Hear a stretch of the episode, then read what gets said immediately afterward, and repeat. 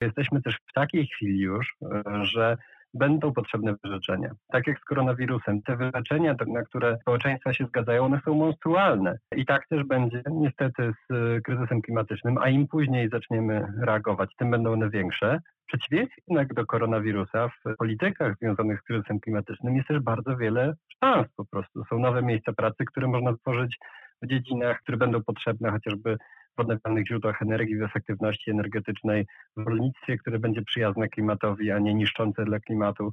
To jest rzecz bardziej złożona. Będziemy płacić pewną cenę, ale będziemy też mogli korzystać.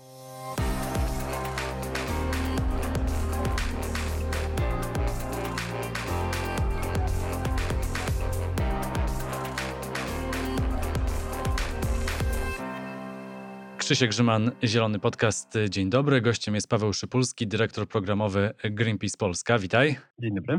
Zielony Podcast y, w czasach zarazy, więc y, rozmowa także w trochę innych okolicznościach. Rozmawiamy przez telefon. Powiedz, jak się czujesz? Czuję się dobrze, ale y, od wczoraj wieczora mam takie objawy, na które w normalnym świecie nie zwrócił żadnej uwagi, to znaczy lekki katar i rozmawiałem przez telefon, bo bardzo ważne jest, żebyśmy w tym momencie, w którym jesteśmy, zachowywali się w sposób odpowiedzialny i tak jak ty wiesz, a słuchacze dowiedzą się zaraz, zadzwoniłem do dałem ci znać, że, że tak mam i ustaliliśmy, że możemy przez telefon, bo bardzo mi zależy, żeby jeśli akurat byłbym e, w tym momencie zarażony koronawirusem, to żebym ci go przypadkiem nie sprzedał i, i myślę, że to jest, to jest kluczowa sprawa w takich kryzysowych momentach, to żeby żeby zachowywać się tak, jak wymagają tego od nas specjaliści, wymagają tego od nas naukowcy i eksperci i, i dbać o innych, dbać o to, żeby, żeby traktować kryzys jako kryzys. Więc bardzo się cieszę, że e, jest taka możliwość, żeby mogliśmy pogadać przez telefon, bo to też dobrze pokazuje, w tej chwili, w której jesteśmy, nie jesteśmy e, zamknięci osobno i sami w sobie możemy mieć kontakty społeczne, tylko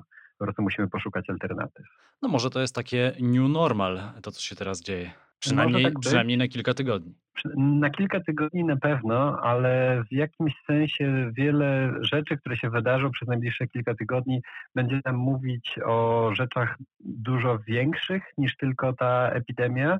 I e, nie mówię tego bagatelizując to, co się właśnie teraz dzieje, bo w pełni podkreślam, że jest to sytuacja kryzysowa na globalną skalę. Natomiast nie jest to jedyny kryzys, przed jakim stoimy w dzisiejszych czasach. Tak naprawdę mamy ich na, na głowie kilka, z których największym jest kryzys klimatyczny. I to, co się będzie wydarzało przez najbliższe kilka tygodni, to będzie niezwykle ważna lekcja tego, jak społeczeństwa mogą funkcjonować w ramach obecnego systemu inaczej niż do tej pory funkcjonowały.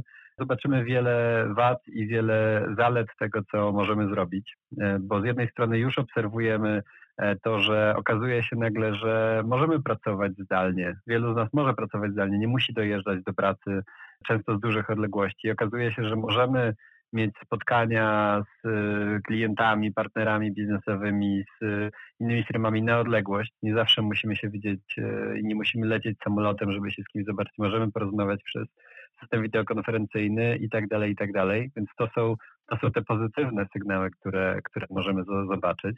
A z drugiej strony, no to też jest do pewnego stopnia pozytywne, aczkolwiek jest niezwykle skomplikowane i ma wiele odcieni szarości, to też to, że widzimy, że możemy wprowadzać bardzo szybkie zmiany, zmiany, które wprost w tej chwili bezpośrednio wpływają na przykład na, na emisję na świecie, a świat się nie kończy. No właśnie, równocześnie z tym. Chciałem się z Tobą w 100% e, zgodzić, bo chyba podobnie patrzymy e, na świat. E, zobacz, jak szybko udało się w Polsce wprowadzić stan zagrożenia epidemicznego, a jaki jest problem z uchwaleniem uchwały dotyczącej kryzysu klimatycznego, czy na przykład stanu zagrożenia klimatycznego.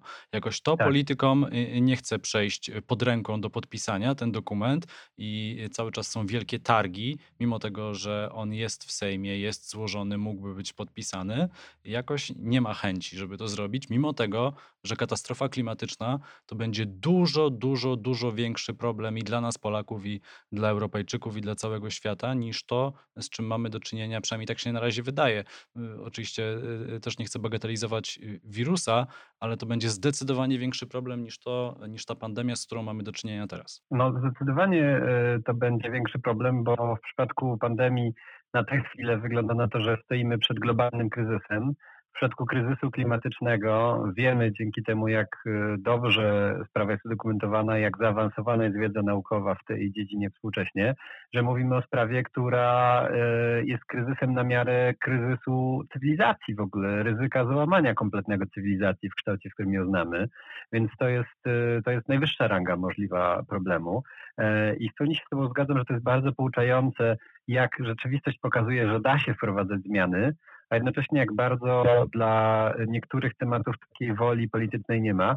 Tutaj chciałbym jedną rzecz powiedzieć, która przepraszam, zabrzmi trochę, jakbym się czepiał słowa, a wcale to nie jest, nie o to chodzi. To nie politycy są winni tego, że nie mamy w, w tym momencie wprowadzonego y, deklaracji o kryzysie klimatycznym, ponieważ to właśnie też politycy zgłosili te propozycje i te politycy z więcej niż jednej partii w tym momencie to są politycy partii rządzącej, którzy zablokowali ten, ten konkretny projekt, więc tutaj um, myślę, że to, co jest ważne, to jest to, żebyśmy jakoś nie tracili nadziei, że wszyscy politycy są tacy sami i, i w ogóle się nami nie interesują. E, są też ludzie, którzy, którzy chcą takich zmian i to jest bardzo ważne, że, że wielu ludzi w Polsce oddało głosy na osoby, e, które się klimatem przejmują, natomiast tej woli cały czas jest za mało, ta siła jest zbyt mała i niestety jak popatrzymy na historię naszych kolejnych rządów, to też widać jak potężna jest siła w polskiej polityce lobby paliw kopalnych.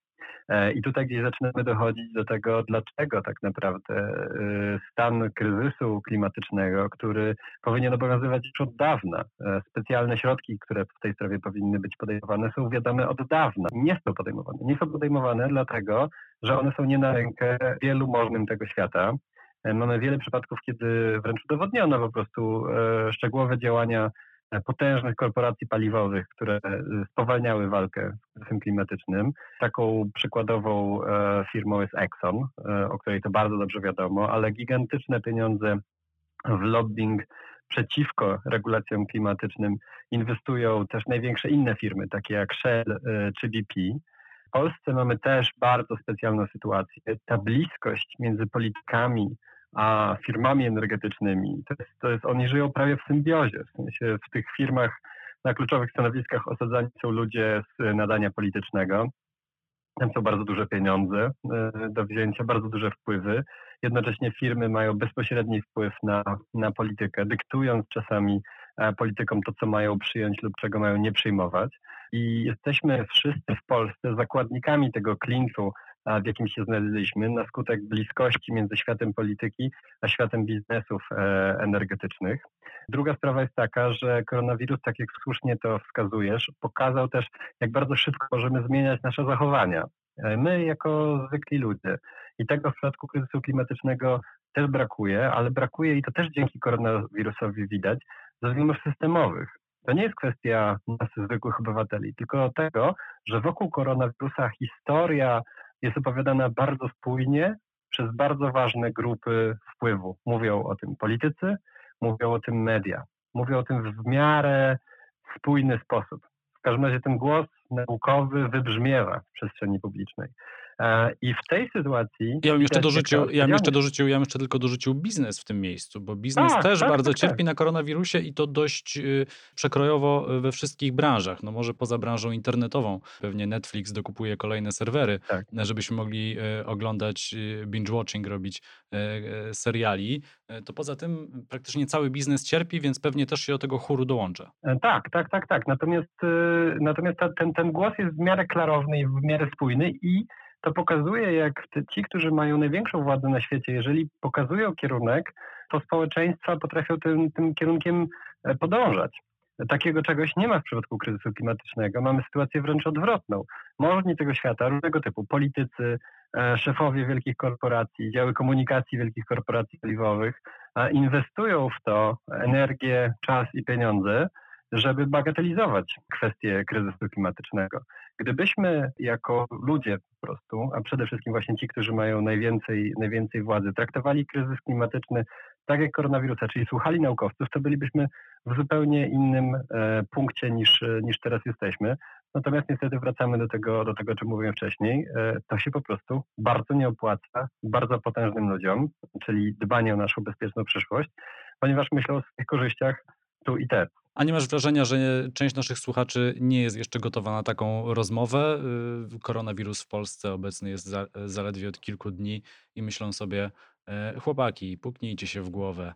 E, my tu mamy do czynienia z pandemią, a wy znowu do znudzenia o tym kryzysie klimatycznym. Myślę, że nie, z kilku powodów. Pierwsze, zaskakująco dla wielu ludzi, wielu Polaków i wiele Polek e, jest świadomych kryzysu klimatycznego. Do tego stopnia, że bardzo wiele osób w Polsce w ogóle dostrzega go za oknem w takim codziennym życiu, widząc, że mamy kolejny rok suszy, widząc kolejne coraz słabsze, słabsze zimy. Bardzo wielu tak zwanych zwykłych ludzi jest świadomych, że coś się dzieje. Nawet jeśli nie znają szczegółów, nie, nie zdają sobie e, świadomości z rangi tego, tego problemu. E, natomiast e, to, to jest jedna sprawa. Druga sprawa jest taka, że tak jak powiedziałem przed chwilą, tutaj kluczowa odpowiedzialność jest w rękach ludzi, którzy mają władzę, ludzi, którzy mają pieniądze, rządów, polityków, korporacji medialnych, e, również wielkich firm. I tak jest od dawna. Ci ludzie o kryzysie klimatycznym wiedzą doskonale, od dekad. Polskie rządy kolej nie mogą udawać, że nie wiem, gdzieś kryzysu klimatycznego nie było, że wiedzy o tym nie było, ponieważ w Polsce odbyły się już trzy szczyty klimatyczne e, międzynarodowe, które żeśmy organizowali. Ostatni w Katowicach e, w listopadzie 2018 roku. To były imprezy, które były e, współorganizowane przez polski rząd. Naprawdę, nie dało się zauważyć. Wiedza naukowa jest i na raz jeszcze po prostu są konkretne interesy, które stoją za tym, żebyśmy nie, się nie zmieniali. Na szczęście po stronie ludzi w Polsce zachodzi ogromna, ogromna zmiana. E, I myślę, że na przestrzeni ostatniego półtora roku bardzo wielu słuchaczy i słuchaczek rozmawiało ze swoimi bliskimi o kryzysie klimatycznym, rozmawiało w zupełnie zwykłych okolicznościach. Często też usłyszało o kryzysie klimatycznym w zupełnie zwykłych okolicznościach. Nie tylko ci, którzy są super ciekawi świata i, i czytali nie wiem, naukowe pisma czy, czy pogłębione analizy gdzieś w najwyższej klasy tygodnikach, tylko zupełnie zwykli konsumenci mediów mogli się dowiedzieć o kwestii kryzysu klimatycznego. O tym zaczęło się wreszcie rozmawiać w takim codziennym życiu i widać, że ta presja, ta, ta świadomość wśród y, zwykłych ludzi, że, że kryzys klimatyczny jest, ona się zaczyna powolutku przekładać na polityków, którzy E, jednak cały czas nie robią wystarczająco dużo, którzy cynicznie e, próbują e, tę sytuację ogrywać. W taki sposób to świetnie widać po, po tym, jak politycy zupełnie świadomie mieszają kryzys klimatyczny ze smogiem, wiedząc, że tym sposobem będą mogli przysłowiowo nałapać parę punktów po prostu. Nie chcą podchodzić do, do, do sprawy poważnej, nie chcą wziąć na siebie odpowiedzialności bycia tymi, którzy powiedzą, że jesteśmy też w takiej chwili już, że będą potrzebne wyrzeczenia. Tak jak z koronawirusem, te, te, te, te na które społeczeństwa się zgadzają, one są monstrualne. E, I tak też będzie niestety z e, kryzysem klimatycznym, a im później zaczniemy reagować, tym będą one większe. W przeciwieństwie jednak do koronawirusa w e, politykach związanych z kryzysem klimatycznym jest też bardzo wiele szans po prostu. Są nowe miejsca pracy, które można tworzyć w dziedzinach, które są, które będą potrzebne chociażby w odnawialnych źródłach energii, w efektywności energetycznej, w rolnictwie, które będzie przyjazne klimatowi, a nie niszczące dla klimatu. To jest rzecz bardziej złożona. Będziemy płacić pewną cenę, ale będziemy też mogli korzystać. Chociaż mieszanie e, pojęć, e, na przykład smogu i kryzysu klimatycznego, e, czy tematu transformacji energetycznej też mnie irytuje, to, to akurat jeszcze jestem w stanie w Polsce zaakceptować. To gdzieś się łączy w pewnym miejscu. Tak? Temat ogrzewania węglem, niskiej emisji, to, to, to jeszcze jestem w stanie wytłumaczyć. Ale Pawle, a gdybyś mógł tak zarysować, jakie będą konsekwencje kryzysu klimatycznego? Jest rok 2020. 2020 e, wielu ekspertów mówi, w zasadzie wszyscy, to jest kluczowy moment y, dla ludzkości, żeby zacząć działać. Ta dekada, która się teraz zaczęła. Albo tak. zaczniemy działać, albo na serio zaczniemy wdrażać porozumienie e, paryskie. Do 2030 roku o przynajmniej o połowę zetniemy emisję, a w ciągu kolejnej dekady o kolejną połowę, po to, żeby do 2050 roku najpóźniej dojść do poziomu emisji netto zero. Co się stanie, jeżeli tego nie zaczniemy robić? Co się stanie, jeżeli nasza planeta nadal się będzie przegrzewała? E, to będzie mhm. wyglądało e, tak, że nagle część planety stanie się niezdatna przydatna do zamieszkania, zaczną się masowe migracje, może w Polsce będziemy mieli stałe braki z dostępem do wody, a może y, w sytuacji ekstremalnej okaże się, że jeżeli jesteś osobą mniej zamożną, to nie będziecie stać już praktycznie na nic. No jest dokładnie tak, jak powiedziałeś. Już po części wymieniłeś te ryzyka, które są związane z e, sytuacją, w której byśmy nie podjęli działań. E, budując na samym początku Twojego pytania, zmiana sposobu ogrzewania jest jednym z narzędzi, które są potrzebne do tego, żeby nie tylko mieć czyste powietrze, ale również walczyć z kryzysem klimatycznym, ponieważ spalanie paliw kopalnych w ogrzewaniu również, tak jak w energetyce, w sporcie, przyczynia się do wzrostu e, stężenia gazów cieplarnianych w atmosferze. Natomiast wracając do tego, w jakim świecie będziemy żyli, jeżeli nie, nie zaczniemy działać. Tutaj musimy zacząć od tego, że gdzieś w tej chwili widać taką fundamentalną różnicę między smogiem a kryzysem klimatycznym. Smog jest taką rzeczą, która powstaje w ten sposób, że spalamy paliwo kopalne e, lub drewno również, czy, czy, czy inne paliwo stałe, emitujemy coś do powietrza i w tym momencie jest bezpośrednia też konsekwencja tego. Wylatuje dym z komina i powietrze staje się toksyczne od razu, tu i teraz. Natomiast w przypadku kryzysu klimatycznego e, to jest monstrualny proces, dużo większy niż kwestia zanieczyszczenia e, powietrza. Gazy cieplarniane, które emitujemy do atmosfery, się tam gromadzą nie wystarczy przestać je emitować, żeby zatrzymać e, problem od razu. Czyli to nie jest tak, że możemy zacząć działać w 2050 roku i w 2050 roku przestaniemy mieć problem z kryzysem klimatycznym. Już teraz kryzys klimatyczny trwa i jest konsekwencją wyemitowanych gazów cieplarnianych e, do atmosfery, im więcej ich tam się zgromadzi, tym w przyszłości jego konsekwencje będą coraz, coraz cięższe. Polska jest w takim położeniu, że my bezpośrednie konsekwencje kryzysu klimatycznego ich doświadczymy słabiej. W takim rozumieniu, że właśnie w tej chwili, w której na świecie już będą miejsca, które nie, nie będą nadawać się do życia, w Polsce cały czas będzie można żyć, gdyby Polska była odizolowaną wyspą ale nie jest. Co przypadek koronawirusa, bo od tego zaczęliśmy rozmowę, pokazuje wręcz fenomenalnie, jak mała rzecz, jak mała zmiana w całym globalnym systemie może spowodować paraliż na globalną skalę. My wiemy o szeregu konsekwencji kryzysu klimatycznego, które będą katastrofalne. Wiemy o suszach, wiemy o e, falach upałów, które będą koszmarne. Również w Polsce będą koszmarne bo ja akurat jestem osobą w, w średnim wieku, ale, ale moi rodzice, moi dziadkowie to jest zupełnie inna grupa, grupa wiekowa i wiem, jak dla takich osób a potwornym doświadczeniem jest y, bycie w Polsce w trzydziestokilkustopniowym upale przez y, dwa czy trzy tygodnie. My nie jesteśmy przyzwyczajeni do takich temperatur, nie mamy pewnej infrastruktury, którą mają kraje południowe na przykład w tym momencie. E, I w tych, w tych okresach w Polsce wzrasta śmiertelność wyraźnie i, i będzie coraz gorzej. Również jakość życia bardzo spada w czasie takich wielkich fal upałów. Będą, będą e, powodzie e, bardzo duże. To będzie miało wszystko przełożenie chociażby na rolnictwo, co dla odmiany będzie powodować, że produkty spożywcze będą potwornie drogie. Część też rzeczy, które w tym momencie jemy, przestanie być w ogóle dostępne, ponieważ ich uprawa E, będzie po prostu tak potwornie droga, że prawie, prawie nieopłacalna. E, natomiast to są te rzeczy, których jesteśmy świadomi.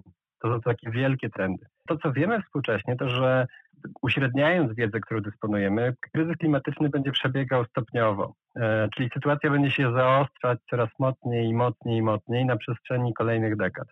Natomiast również w wiedzy naukowej współczesnej ugruntowane jest takie przekonanie i ryzyko tego, że niestety w niektórych momentach napędzania się tego całego procesu, e, przekroczymy punkty krytyczne, po których nie będzie już odwrotu i zmiany, które wprowadziliśmy w środowisku, będą napędzać kolejne zmiany. Mm, pierwszy lepszy przykład. Może się okazać, że na skutek ocieplania się e, klimatu e, i na skutek topnienia czap lodowych zaczną się ulatniać do atmosfery gigantyczne ilości metanu, który jest zebrany pod spodem, na przykład na Syberii. Tak może być. Wieczna zmarzlina rozmarznie, i metan zmagazynowany pod lodem zacznie dostawać się do atmosfery na ogromną skalę. I to zacznie przyspieszać. Metan jest bardzo mocnym gazem cieplarnianym e, i to zacznie przyspieszać e, zmianę klimatu.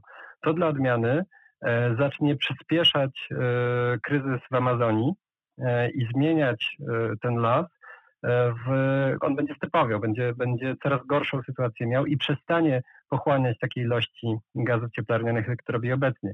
I nastąpi taka kaskada zdarzeń, która będzie absolutnie katastrofalna w swoich konsekwencjach nie możemy tego wykluczyć. W sensie to się może wydarzyć. Na szczęście to nie jest najbardziej prawdopodobny scenariusz, ale jest to scenariusz absolutnie e, osadzony we współczesnej nauce i możliwy. I to, co jest najważniejsze, my nie jesteśmy na to skazani. To się nie musi wszystko wydarzyć, bo cały czas jesteśmy jeszcze w tej chwili, w której działania, które podejmiemy, mogą złagodzić ten proces, mogą go do pewnego stopnia wręcz zatrzymać. I właśnie teraz jest czas na to, żeby to zrobić. W ciągu najbliższych 10 lat, tak jak powiedziałeś, musimy drastycznie ograniczyć e, spalanie paliw kopalnych e, i inne działania, które przyczyniają się do emisji gazów cieplarnionych, wylesianie, chów e, przemysłowy, ogromne konsekwencje mające dla, dla, dla środowiska. I co pokazuje znowu koronawirus? Że my jesteśmy w stanie zmieniać bardzo szybko, bardzo wielkie rzeczy. Więc te zmiany nie są niemożliwe. Jeżeli tylko potraktowalibyśmy kryzys klimatyczny z odpowiednią powagą, to jesteśmy w stanie w ciągu tych 10 lat dokonać transformacji, która może spowodować, że świat będzie w zasadzie tylko lepszym miejscem do życia niż ten, który znamy teraz. Bo nasze miasta będą musiały mm, przestać wyglądać tak w Polsce, jak wyglądają teraz, tylko będą musiały być podobniejsze do Kopenhagi. Będą musiały być wygodniejsze dla ludzi jeżdżących transportem publicznym, dla ludzi jeżdżących na rowerach, dla ludzi chodzących, a nie, nie dla kierowców samochodów osobowych, którzy w pojedynkę jadą do pracy. To nie jest miasto, które będzie opierało się na, na cierpieniu i wyrzeczeniu, tylko miasto, które będzie rzeczywiście uwzględniało interes większości ludzi, a nie tylko najbogatszych z ludzi. Podobnie z energetyką. Nasza energetyka będzie inna, ale będzie czysta i bezpieczna, a nie e, oparta o paliwa kopalne. To są wielkie zmiany i potrzebne będzie bardzo dużo energii, żeby, żeby to zrobić, e, bardzo duże nakłady, ale te nakłady nam się zwrócą, czy to w postaci e, korzyści finansowych, czy poprawy jakości, jakości życia. Również jeżeli chodzi o konsumpcję mięsa, o której wspomniałem, mówiąc sugerując jakby ją, mówiąc o, o, o, o chowie przemysłowym. Tak się składa, że dla klimatu jest dokładnie to dobre, co dla naszego zdrowia. Ludzie zajmujący się klimatem mówią dokładnie to samo, co lekarze. Musimy jeść mniej mięsa i to będzie zdrowe zarówno dla nas, jak i dla planety, a nie jest jakimś koszmarnym wyrzeczeniem, którego nie możemy sobie wyobrazić. Nie jest końcem świata. Natomiast alternatywą, tak jak świetnie nazywa to Marcin Podkiewicz, jest koniec świata. Właśnie, i to chyba trzeba zawsze podkreślać, bo gdy mówimy, że są jakieś dwa scenariusze, scenariusz wprowadzamy zmiany albo scenariusz business as usual, to by sugerowało, że w ogóle ten drugi scenariusz y, business as usual, czyli nic nie robimy i żyjemy e, tak jakby impreza trwała nadal i nie musimy reagować. Jakby ten scenariusz zakładał, że e, przeżyjemy i wszystko będzie ok. W zasadzie scenariusz jest tylko i wyłącznie jeden dobry dla ludzkości, to znaczy musimy szybko podjąć działania. Ale wracając do koronawirusa, e, bo to się teraz dzieje, w zasadzie ta pandemia w Polsce dopiero się zaczyna. Myślisz, łudzisz się, że naprawdę da się wyciągnąć y, na skalę światową takie wnioski i e, pewne zachowania, pewne nowe wzorce da się zachować na dłużej, że nagle okaże się, że wszystkie te korporacje nie muszą wysyłać co tydzień w jakieś dalekie, czy nawet bliższe, ale podróże lotnicze, e, czy nagle rynek sztuki, e, rynek, gdzie ludzie bogaci podróżują po całym świecie, żeby licytować dzieła sztuki, że to da się przenieść wszystko do internetu, że te dojazdy, nawet na krótszym dystansie do pracy, być może nie mają sensu, bo pracę da się wykonywać również zdalnie. Myślisz, że to da się zachować y, na dłużej? Czy ludzie za dwa tygodnie czy dwa miesiące odetchną i uznają, okej, wreszcie normalność, mogę wsiąść do swojego diesla, podjechać na lotnisko i dolecieć y, z Warszawy y, do Gdańska na spotkanie, a wieczorem wrócić? Byłoby naiwne zakładać, że ten stan będzie trwał tak po prostu. W sensie, że, że już tak zostanie, tak jak, tak jak będzie teraz w ciągu najbliższych dwóch tygodni. Ale jednocześnie ten kryzys może nas czegoś nauczyć w takim sensie, że na żywym organizmie, na, na, na żywej tkance pokazać, że zmiana jest możliwa. I to, tak jak mówiliśmy na początku naszej rozmowy, to jest kryzys. Ta sytuacja jest wyjątkowa. Sytuacje kryzysowe nie są życiem codziennym, więc tutaj nie mam wątpliwości do tego, że to wahadło się wahnie w drugą stronę w pewnym sensie i zaczniemy znowu żyć tak jak wcześniej. Natomiast ten kryzys może nam uświadomić to, że można inaczej. Co więcej, starsi z nas, ci, którzy mają powiedzmy 50, 60 lat, bez żadnego problemu mogą sobie przypomnieć świat, który był zorganizowany kompletnie inaczej niż obecny, jeżeli chodzi o skalę konsumpcji. I to nie był świat, w którym nie można było być szczęśliwym. Oczywiście w Polsce mieliśmy e, ustrój polityczny, który był dużo gorszy, ale mówię na poziomie prywatnego życia. Można było być szczęśliwym w czasie, kiedy nie miało się dwóch samochodów, komputera, etc., etc., masy sprzętów, które nie były niezbędne. I to pokazuje, że można sobie wyobrazić inny świat niż ten obecny. Pewien dramat, w którym my teraz jesteśmy, jest taki, że znowu cytuję po kimś innym, że łatwiej nam jest sobie wyobrazić koniec świata niż koniec kapitalizmu w kształcie, którym go znamy.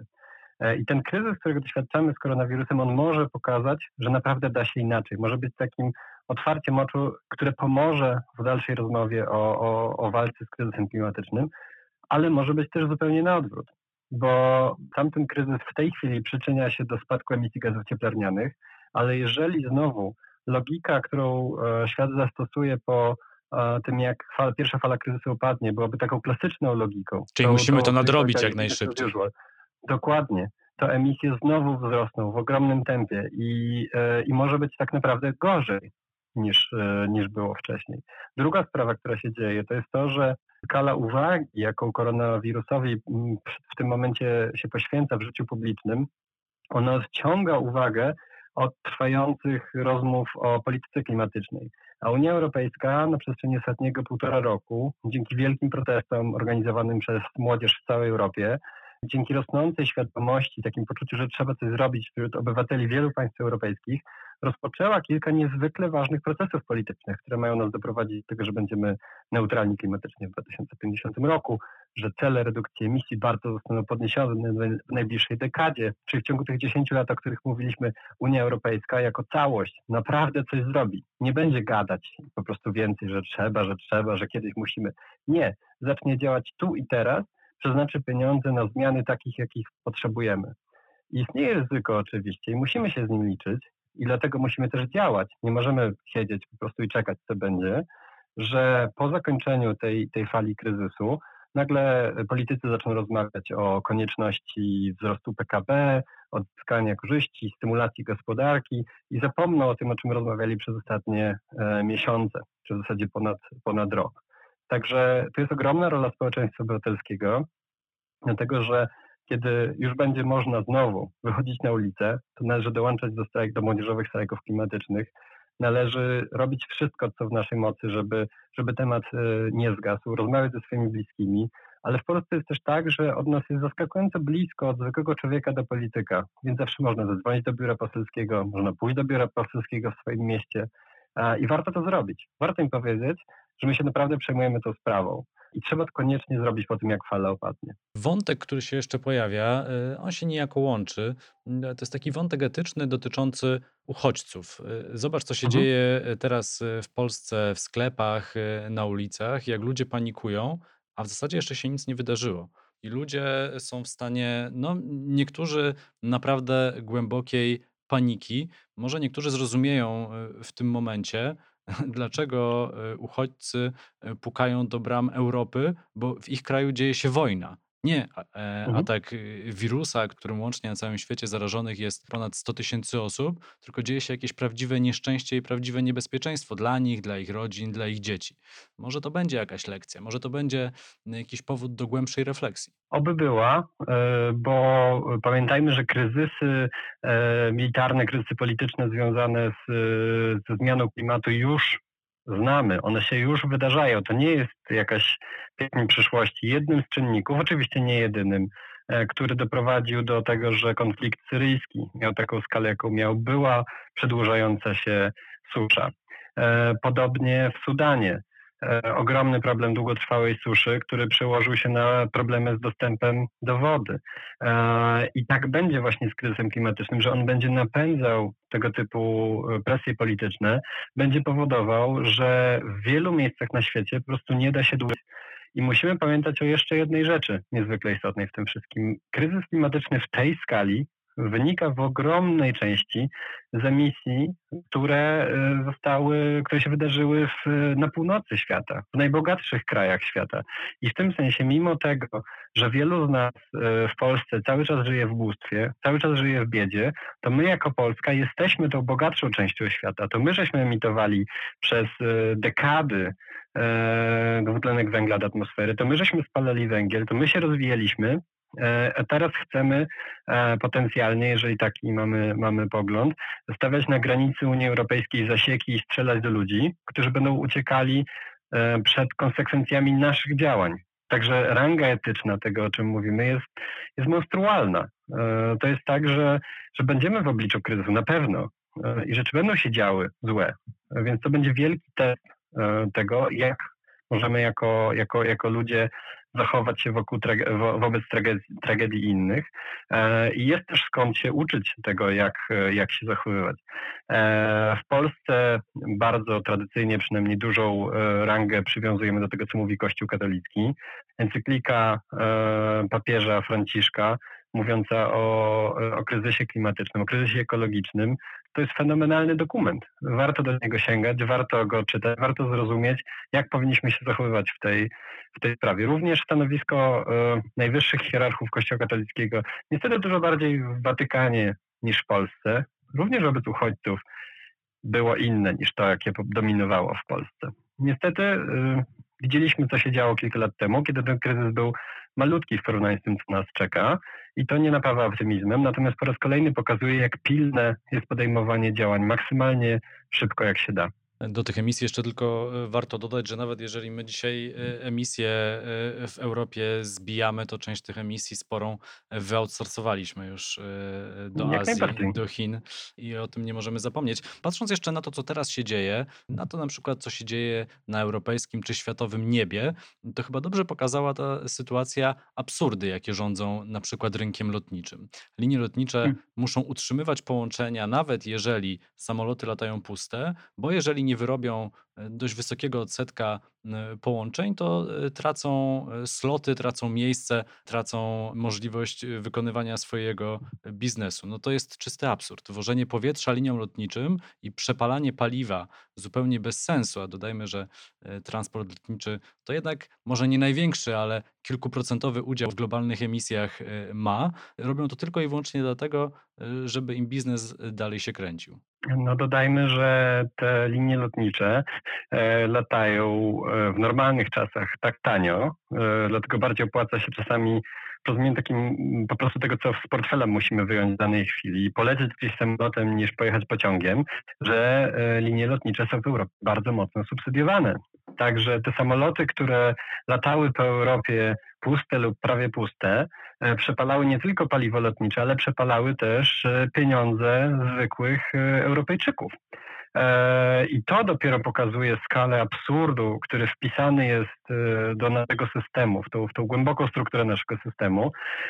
I tych absurdów jest oczywiście, oczywiście więcej. E, I tak jest z chociażby paliwami kopalnymi, które do Europy importujemy na ogromną skalę, zamiast rozwijać odnawialne źródła energii, z których moglibyśmy korzystać tu na miejscu chociażby. To też, to też jest idiotyzm, tak mówiąc, nazywając rzeczy po imieniu. A powiedziałeś o, o wcześniej o emisjach, które żeśmy wysłali za, za, za granicę. To jest kolejny przykład takiego, takiego o czym powinniśmy pomyśleć może trochę inaczej, właśnie próbując rozpoznać te absurdy. My mówimy, że Europa, mm, znaczy my, wiele osób mówi, że Europa nie ma takich wielkich emisji, to czy Europa się skarbonizuje, nie będzie miała aż takiego monstrualnego wpływu. Unia Europejska jest trzecim największym emitentem na świecie, ale tylko jeżeli, wtedy, jeżeli pomyślimy w takich kategoriach, ile u siebie emitujemy. Jeżeli byśmy do tego dodali e, emisje, które do których dochodzi w innych miejscach świata tylko po to, żeby napędzić konsumpcję u nas, to okaże się, że ta nasza odpowiedzialność jest dużo większa. Nie tylko nasze samoloty, ale tak naprawdę ogromna część przedmiotów, które nas otacza, została wytworzona gdzieś indziej na świecie, a, a, ale tylko dlatego, że to my byśmy chcieli za nie zapłacić. Także to nasza odpowiedzialność, nasze działania powinny być dużo większe niż tylko i wyłącznie kwestia tego, co w danej chwili europejskie fabryki czy europejskie elektrownie emitują. Powinniśmy też spojrzeć na, na pełną odpowiedzialność Unii Europejskiej w kwestii dokładania się do kryzysu klimatycznego. I okaże się, że to jest dużo więcej niż tylko te procenty, które, które my generujemy, te 11, około 11% globalnych, globalnych emisji. Pawle, to jeszcze jedno pytanie na koniec, y, bo rok mamy taki, jaki mamy. Nie wiemy jeszcze, kiedy odbędą się wybory prezydenckie, ale na razie zaplanowane są na maj. Być może zostaną przesunięte na, na przykład y, na jesień. Y, wiem, że wy się mocno staracie o to, żeby temat kryzysu klimatycznego i odejścia od węgla w Polsce znalazł się wysoko e, na agendzie. Myślisz, że uda się przekonać y, no, nie tylko kandydatów do jakichś deklaracji, ale też społeczeństwo, żeby to był jeden z ważniejszych, było to jedno z ważniejszych kryteriów e, przy wyborach prezydenckich w tym roku? Bardzo bym sobie tego życzył. Oczywiście nie wiadomo, e, jak koronawirus wpłynie na dynamikę debaty wyborczej, bo, bo on na pewno teraz e, poświę- jakby jemu będzie poświęcona ogromna część e, rozmów. Ale my jako organizacja, jako ruch, ale wiem, że też inni E, nie tylko Greenpeace, ale na przykład Młodzieżowy Strajk Klimatyczny również. Będą się domagać od e, polityków tego, żeby traktowali poważnie kwestie kryzysu klimatycznego. I to polityków e, wszystkich partii, bo my nie mamy preferencji politycznych w tym sensie, nie jesteśmy apartyjni, tak samo jak inne ruchy klimatyczne w Polsce. I te zmiany już naprawdę widać. To jak bardzo szeroko kwestia kryzysu klimatycznego zaistniała w takiej zwykłej debacie zwykłych ludzi. E, jest, jest, jest niezwykłą zmianą ostatniego półtora roku. Kiedy robiono badania sondażowe przy okazji wyborów parlamentarnych, e, zapytano ludzi, jakimi tematami chcieliby, żeby politycy się zajmowali. Okazywało się, że kryzys klimatyczny był drugi co do kolejności po e, opiece zdrowotnej. Mhm. E, więc my jako wyborcy zdecydowanie zdajemy sobie z tego coraz bardziej sprawę i jeśli nie te wybory, to kolejne wybory w Polsce już na pewno będą wyborami, e, w których kryzys klimatyczny będzie odgrywał ogromną, ogromną rolę. A tymczasem wszyscy dbajmy o zdrowie. Ty również. Paweł Szypulski, dyrektor programowy Greenpeace Polska, był gościem Zielonego Podcastu. Bardzo Ci dziękuję za rozmowę. Bardzo dziękuję. Do widzenia. Krzysiek Grzeman, do usłyszenia.